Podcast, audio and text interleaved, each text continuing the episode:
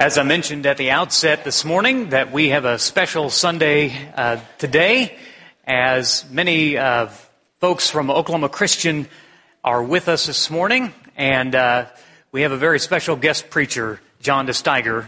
Uh, John is the president of Oklahoma Christian. Uh, he is the seventh president that Oklahoma Christian has had. He's been in that role now for seven years, and uh, he does a great job at it. Uh, he is no stranger to higher education. He's been involved with that for over 30 years.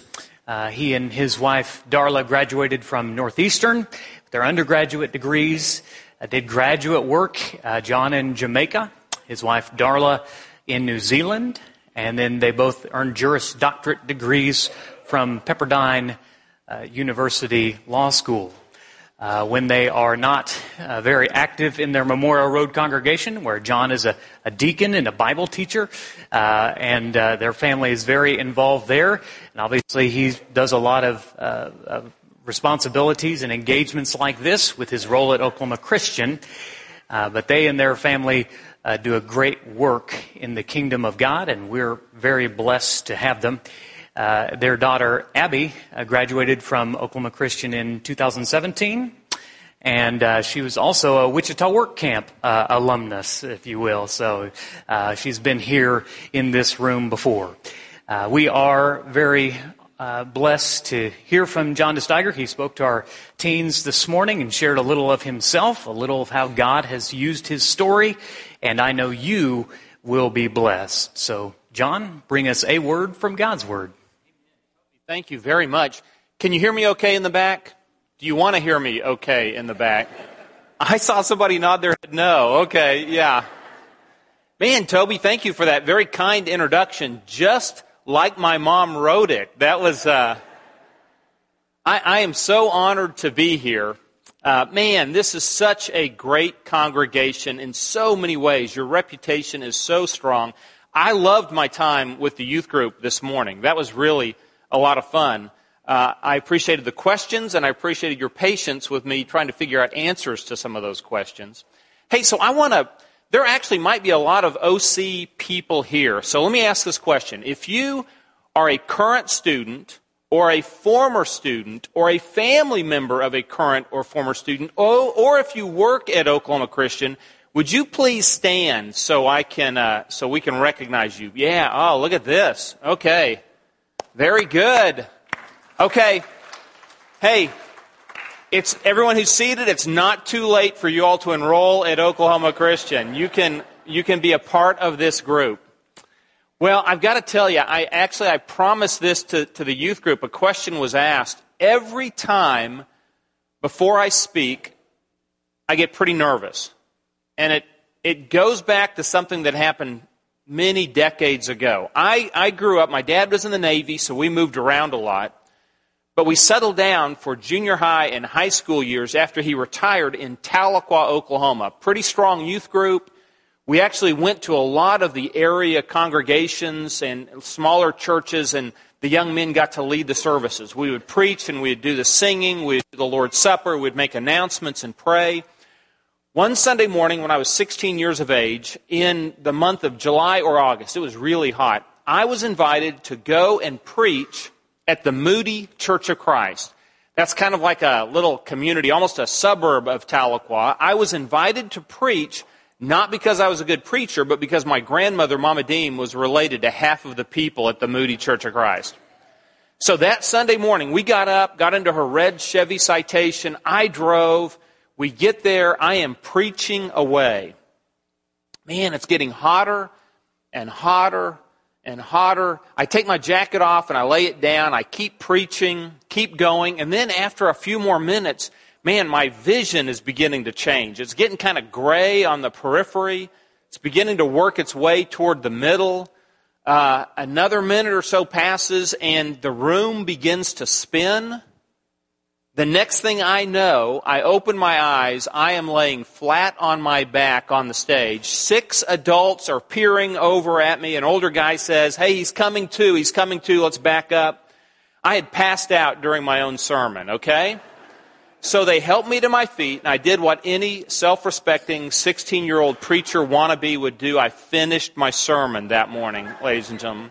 So, church is over. We go back out to my grandmother's car. She, by the way, I was her favorite.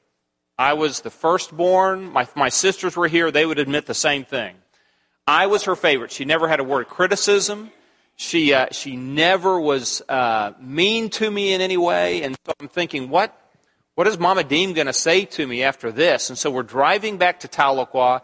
She's looking out the passenger window. She looks over at me after a couple minutes and she says, Well, I thought, okay, here it comes. She goes, Well, you don't see that every Sunday morning now, do you? so we get home, we rest up that afternoon, go back to church that night. So I'm at the South College Church of Christ in Tahlequah that night. One of my buddies comes up to me and he says, Hey, John, I heard you preached at Moody this morning. How did it go? I said, It was unbelievable. He said, Unbelievable? What do you mean? And I looked around to make sure Mama Dean was not within earshot. I said, It was unbelievable. I had six people come forward during my sermon this morning. So if I pass out, I really, I need all of you guys, seven of you to come up and my story will change. Hey, by the way, one of the elders gave me a note, asked me to read this before uh, I get started here. Okay, here it is. Dear guests, thank you for joining us at Northside Church of Christ this morning. Please know that John is not our regular preacher. As far as we know, John is not anyone's regular preacher. Please come back next Sunday and give us a second chance. Very truly yours, the elders. Okay, all right. Man, I, I'm so honored to be here. Hey, we live in a society that loves choice. We love to make choices. Now, that's always true unless you're in a car and one of your friends says, Hey, where do you want to eat? That's the one time we don't want to make the decision or, or make the choice. Darla and I, early in our marriage, for a number of years, each year at about the same time, we were on the verge of becoming fabulously wealthy fabulously wealthy. You see, every year about this particular time, we would get this letter in the mail. And it had a picture on it of a friend of ours. We never met him, but we see, he seemed like to be a friend of ours. His name was Ed McMahon.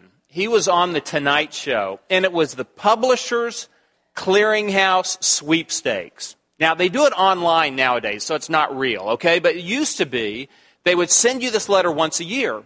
And they were telling you how much money you were going to win if you entered into this contest. Now, they also wanted you to order a whole bunch of magazines as well. But Darla and I, and really more me than Darla, would sit down and we would look through the magazines and I would begin to think, man, all this money coming. Well, you know what I'm going to do with this money when I win this money? I'm going to give a whole bunch of money to church. I'm going to give a whole bunch of money to my university. By the way, I still agree with both of those points, okay? But then I also would talk to Darla about, you know what? Let's pay off our parents' homes. Let's, let's send the nieces and nephews to college. Let's, uh, let's do these special things for other people. And you know, maybe we can buy a used refrigerator for us or something. You know, let's, let's, I, I knew that we were being so altruistic. I knew that 90% of America would not send their form back in. And I knew that nobody else was going to do as many good things with all that money as we would. So I knew that God was going to give us that publisher's clearinghouse sweepstakes victory that, that year. And then I'd come to these last two boxes, and one box was, please enter me in the sweepstakes, and I want to order all of these magazines. And I would always check the box that said, please enter me in the sweepstakes, but I don't want any magazines. And I kind of thought, uh, maybe I won't win this particular year. But I loved having the thought of choice on how I would do these special things if it ever turned out that I would win. So let me ask you this. If you had somebody that came up to you and said, Your heart's desire, if you could choose any community to be a part of, to live in, what community would you choose? Now, a lot of people immediately think, man, I'd like to live on the beach. Somebody else says, I'd like to live in the mountains. Somebody says, I want to live in a, in, a, in a big, big city where there are things going on all the time. And somebody else might say, Well, I want to live in a small town where everybody knows everybody. Or somebody might say, I actually want to live out in the country where I'm kind of by myself. Some people might say, I want to live up north. Frankly, in August, sometimes I think it would be nice to live up north. But I know in about four or five months, I'd probably prefer to be living down south somewhere. Where, what kind of community would you be a part of? There are a couple of great examples in the Old Testament of people that were invited to be a part of a community. They had to make a choice on where to live, and they went about it a little bit differently. In Genesis chapter 13, Abram and his family and all of his entourage, and his nephew Lot and his family and all of his entourage, they leave Egypt and they're in the Negev and then they end up near Bethel. And Abram realizes what's obvious. He realizes that there are quarrels breaking out between his men and Lot's men because the land really won't handle all of these people and all of these flocks and all of these herds together. And so Abram goes to Lot and he says, Your men and my men are quarreling, and that's not right. We should not quarrel, and the land can't handle all of us. Tell you what, Lot, we're going to have to separate. If you choose to go left, I will go right. If you choose to go right, I will go left. Lot looks around and he looks out into the valley of the Jordan, and it's well watered, and it reminds him really of this lush place like the garden of the Lord. And he says, That's where I'm going to go. So he heads to the east to the valley of the Jordan. And sure enough, Abram goes in the opposite direction. So Lot chose community based on geography. In Ruth chapter 1, we read a different choice. Elimelech and his wife Naomi and their two sons, they live in the Bethlehem area, and famine has hit, and they need to move. And so they decide to pick up and go to Moab. They get to Moab, Elimelech dies, the two sons marry women. And they've been there for 10 years, and the two sons die. Now, Naomi realizes that the famine has lifted back in the promised land. And so she decides to return home. And her two daughters in law, Orpah and Ruth, choose to go with her. And they begin the journey back. And then Naomi stops them and says, you all have been so kind to me and you've been so kind to the dead. But Orpah and Ruth, there's really no future for you back where I am going. You see, you need to return to your mother's households where maybe you can find husbands and you can have rest in their homes. But don't stay with me because I will never have more children. And even if I do have sons, it would be so long before they were ready to be married that you all could not wait. And the girl said, No, we want to go with you. And Naomi prevailed upon them again, Don't go with me, return to your mothers. And Orpah kisses her goodbye and cries and returns to her mother. But Ruth says something that we actually have heard hundreds and hundreds of times. We use it often in wedding ceremonies, where Ruth replies to Naomi, Where you go, I will go where you stay, I will stay. My people, your people will be my people, and your God will be my God. And where you die, that's where I will die, and that's where I'll be buried. You see, Lot chose his community based on geography. Ruth chose her community based on people, on relationships. God cares about the where of our community, but not nearly as much as He cares about the what and the how of our community. You know, the community that we choose to be a part of influences us. Now, we influence our community as well. Our community influences us. Often, our community will draw us in or it'll push us out. Our community will either lift us up or it'll drag us down. Our community will encourage us, or sometimes it has the power to discourage us. Community is important to God. In fact, one of the most precious accounts of community occurs right after the church begins. You know the story. It's the day of Pentecost.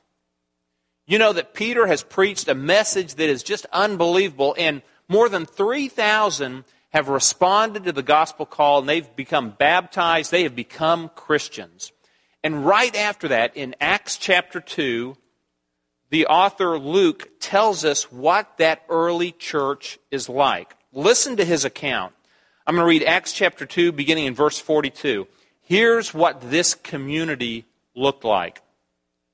They devoted themselves to the apostles' teaching and to the fellowship, to the breaking of bread and to prayer. Everyone was filled with awe, and many wonders and miraculous signs were done by the apostles. All the believers were together, and they had everything in common. Selling their possessions and goods, they gave to anyone as he had need. Every day they continued to meet together in the temple courts. They broke bread in their homes and ate together with glad and sincere hearts, praising God and enjoying the favor of all the people. And the Lord added to the, their number daily those who were being saved this community flowered and it nourished those who were a part of it. It was probably a community like most of these people had never, ever experienced before. People who loved them and cared about them and supported them in all sorts of ways. And for some on the outside, this looked very, very scary. In fact, we know of a pretty prominent individual in Jerusalem at this time who actually was so upset by what was happening in this new group of individuals that he went on the warpath.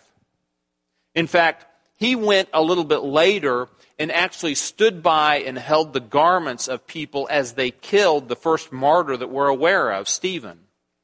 This fellow, Saul of Tarsus, he was educated in a very elite way in Judaism, and he was zealous about keeping the old way, and he hated the church.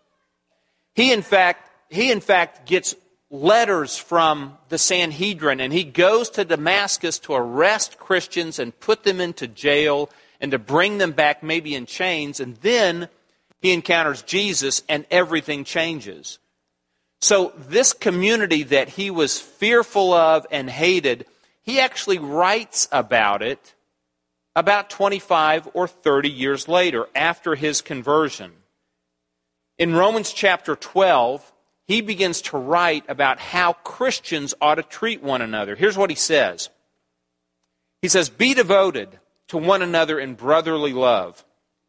Honor one another above yourselves. Never be lacking in zeal, but keep your spiritual fervor serving the Lord. Be joyful in hope, patient in affliction, faithful in prayer. Share with God's people who are in need. Practice hospitality. Bless those who persecute you. Bless and do not curse. Rejoice with those who rejoice. Mourn with those who mourn. Live in harmony with one another. Do not be proud, but be willing to, sat, to associate with people of low position. Do not be conceited. Do not repay anyone evil for evil. Be careful to do what is right in the eyes of everybody. If it is possible, as far as it depends on you, live at peace with everyone. God cares about the where of our community, but He cares a lot more about the what and the how of our community. Okay, so let's get practical for a second. How do, we, how do we develop this kind of community where people care about and look out for each other in very, very special ways? My daughter graduated two years ago from Oklahoma Christian. She has a degree in psychology. She read about a, a, some books from a particular author, and she said, Dad, you need to read some of this lady's works. And so I did not know this person. I watched a, a talk that she gave on a TED talk on, on, on the internet. I was pretty impressed. Her name is Dr. Brene Brown. She's a social worker. So she has this book called Rising Strong, and I read that this summer when I came across that book. And Brene Brown talks about an encounter that she had, actually a conversation with her mom, that I think gives us three important keys to building community that makes a difference. Here's the story. It's on page 175 of the book Rising Strong. What Brene says is she actually had an encounter with a woman that she didn't like that much, and she kind of had a low regard and maybe thought, hey, people aren't trying their best. And she asked a bunch of friends, do you think people really try their best? And her friends all said, ah, we think people try pretty hard. And so Brene was surprised by that. Then she had an encounter with a homeless person. And she thought that this homeless person, she kind of put them in this particular box she felt psychologically, lots of difficulties and problems and maybe no opportunities in life. And then the next day, she actually saw this homeless person sitting behind a grand piano playing beautiful music. And so she was confused because she had read these two individuals and she apparently had read them wrong. Her mom was in the hospital. She goes up to visit her, her mom in the hospital after surgery. And she tells her mom about these two encounters. And she just is confused about people and community. And her mom says, Brene, let me tell you about your grandmother, my mom, Mima. And so Brene climbed up on the foot of her mom's hospital bed and this is what her mom said. Her mom said, When I was five years of age, Mima and our family moved to San Antonio, Texas. We lived about a half of a block away from where the train tracks were. And right there, there was this kind of grass field, and there was a, a hill that the train tracks had to go over. And so, what would happen is the trains would always slow down as they came near our house half a block away on the train tracks here. Frankly, Brene, it was a place where the train went so slow that people would get on and off of the train. And in fact, a lot of hobos would get on and off of the train right there. Now, hobo is not a term that we use very much anymore. I've, I've looked it up. There are several definitions of a hobo, but in case you don't know, one way to look at a hobo is really a, um, a, an individual who is very mobile and looking for work. He, and it's almost always men, they did not have a set place where they lived. They traveled to the next town looking for work in agriculture or looking for work in the oil fields or in a variety of other places. They lived a very mobile life. And so Brene's mom said this was a place where actually hobos would get on and off the train pretty regularly. And then she told Brene more. She said, Mima had five metal plates and five metal cups and five metal forks. And she kept those in a dishpan under the sink. And every time Mima made a meal for our family, she would make way more than we could eat. And Brene, it wasn't unusual for us to be seated down, seated down to eat when there was a knock at the door and Mima would get up and go to the front door, and there on the front porch would be one or more hobos.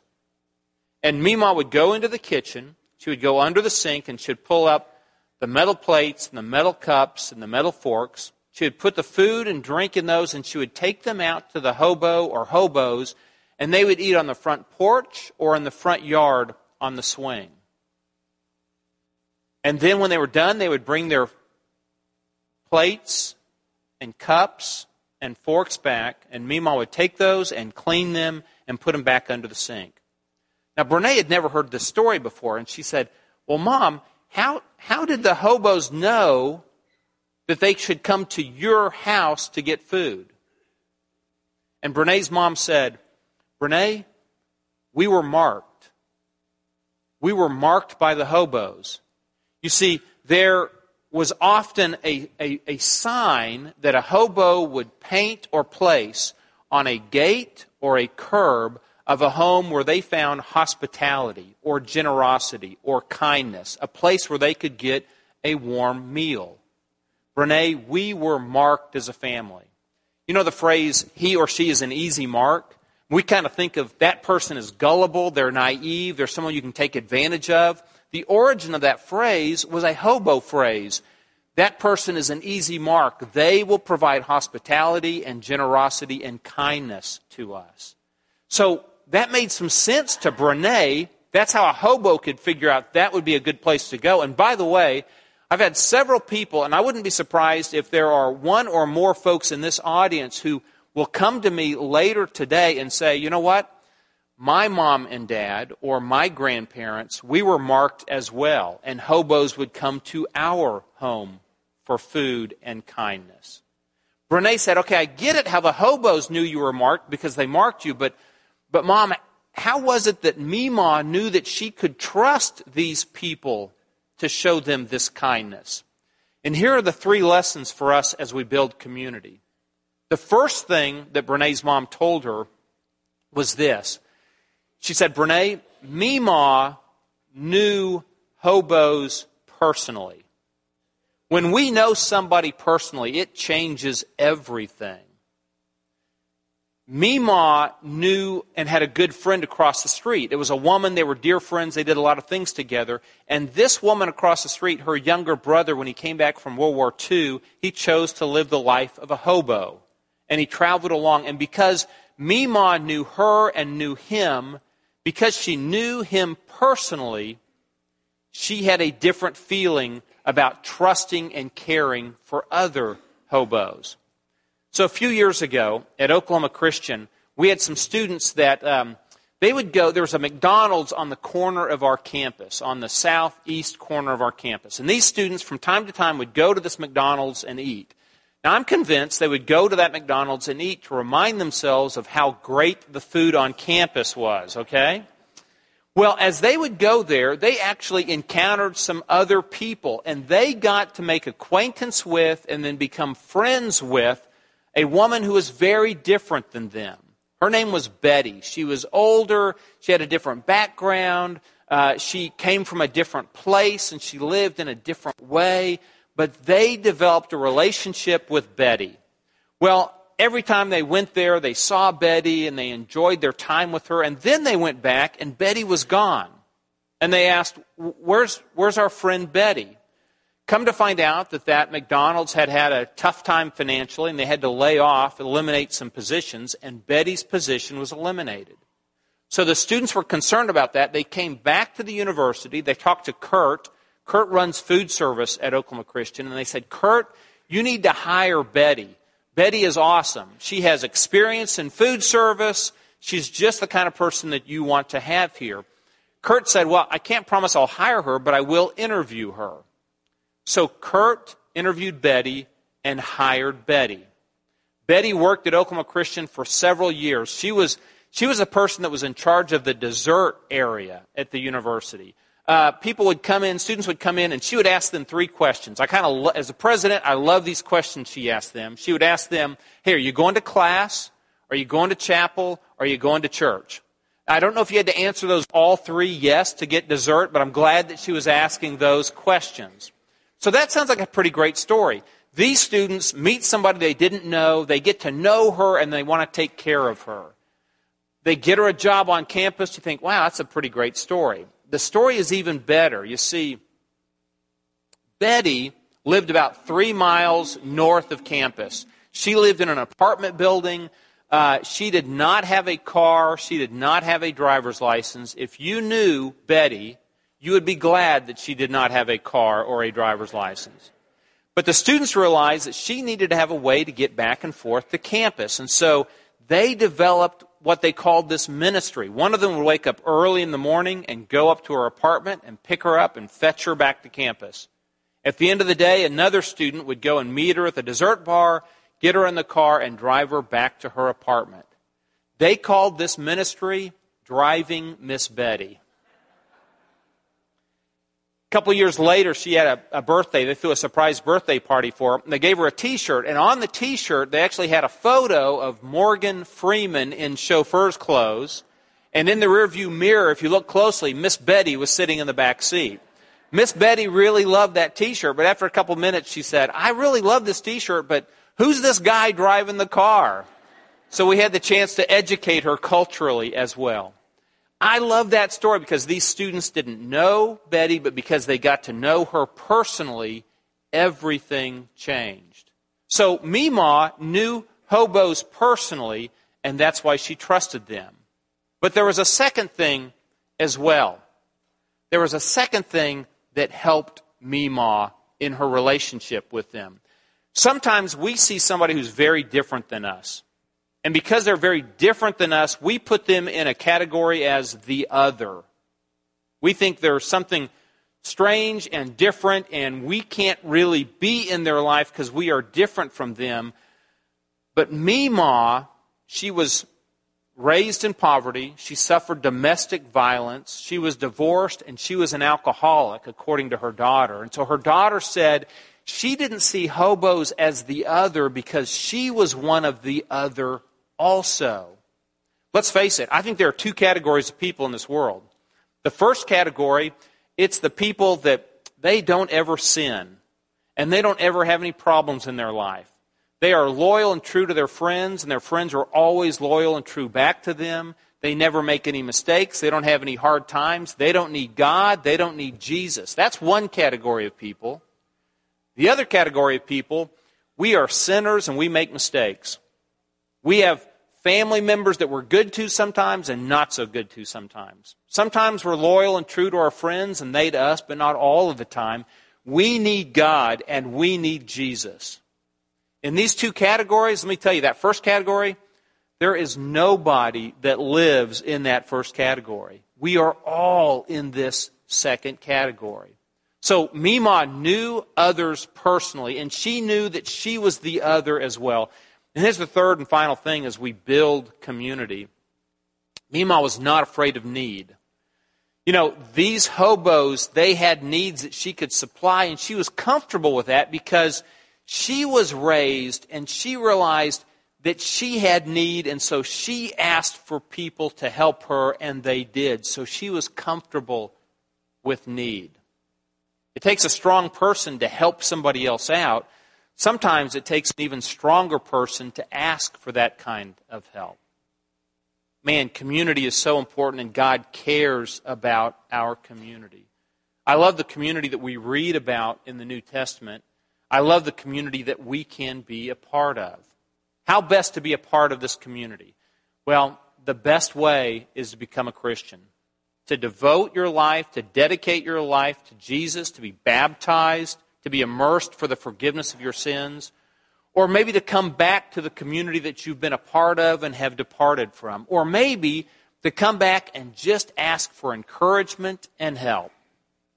That's what this invitation is all about. And if there's any way that the leaders, the elders, and the ministers of this congregation can help minister to you, please let us know by coming forward while we stand and while we sing the song of invitation. Please stand.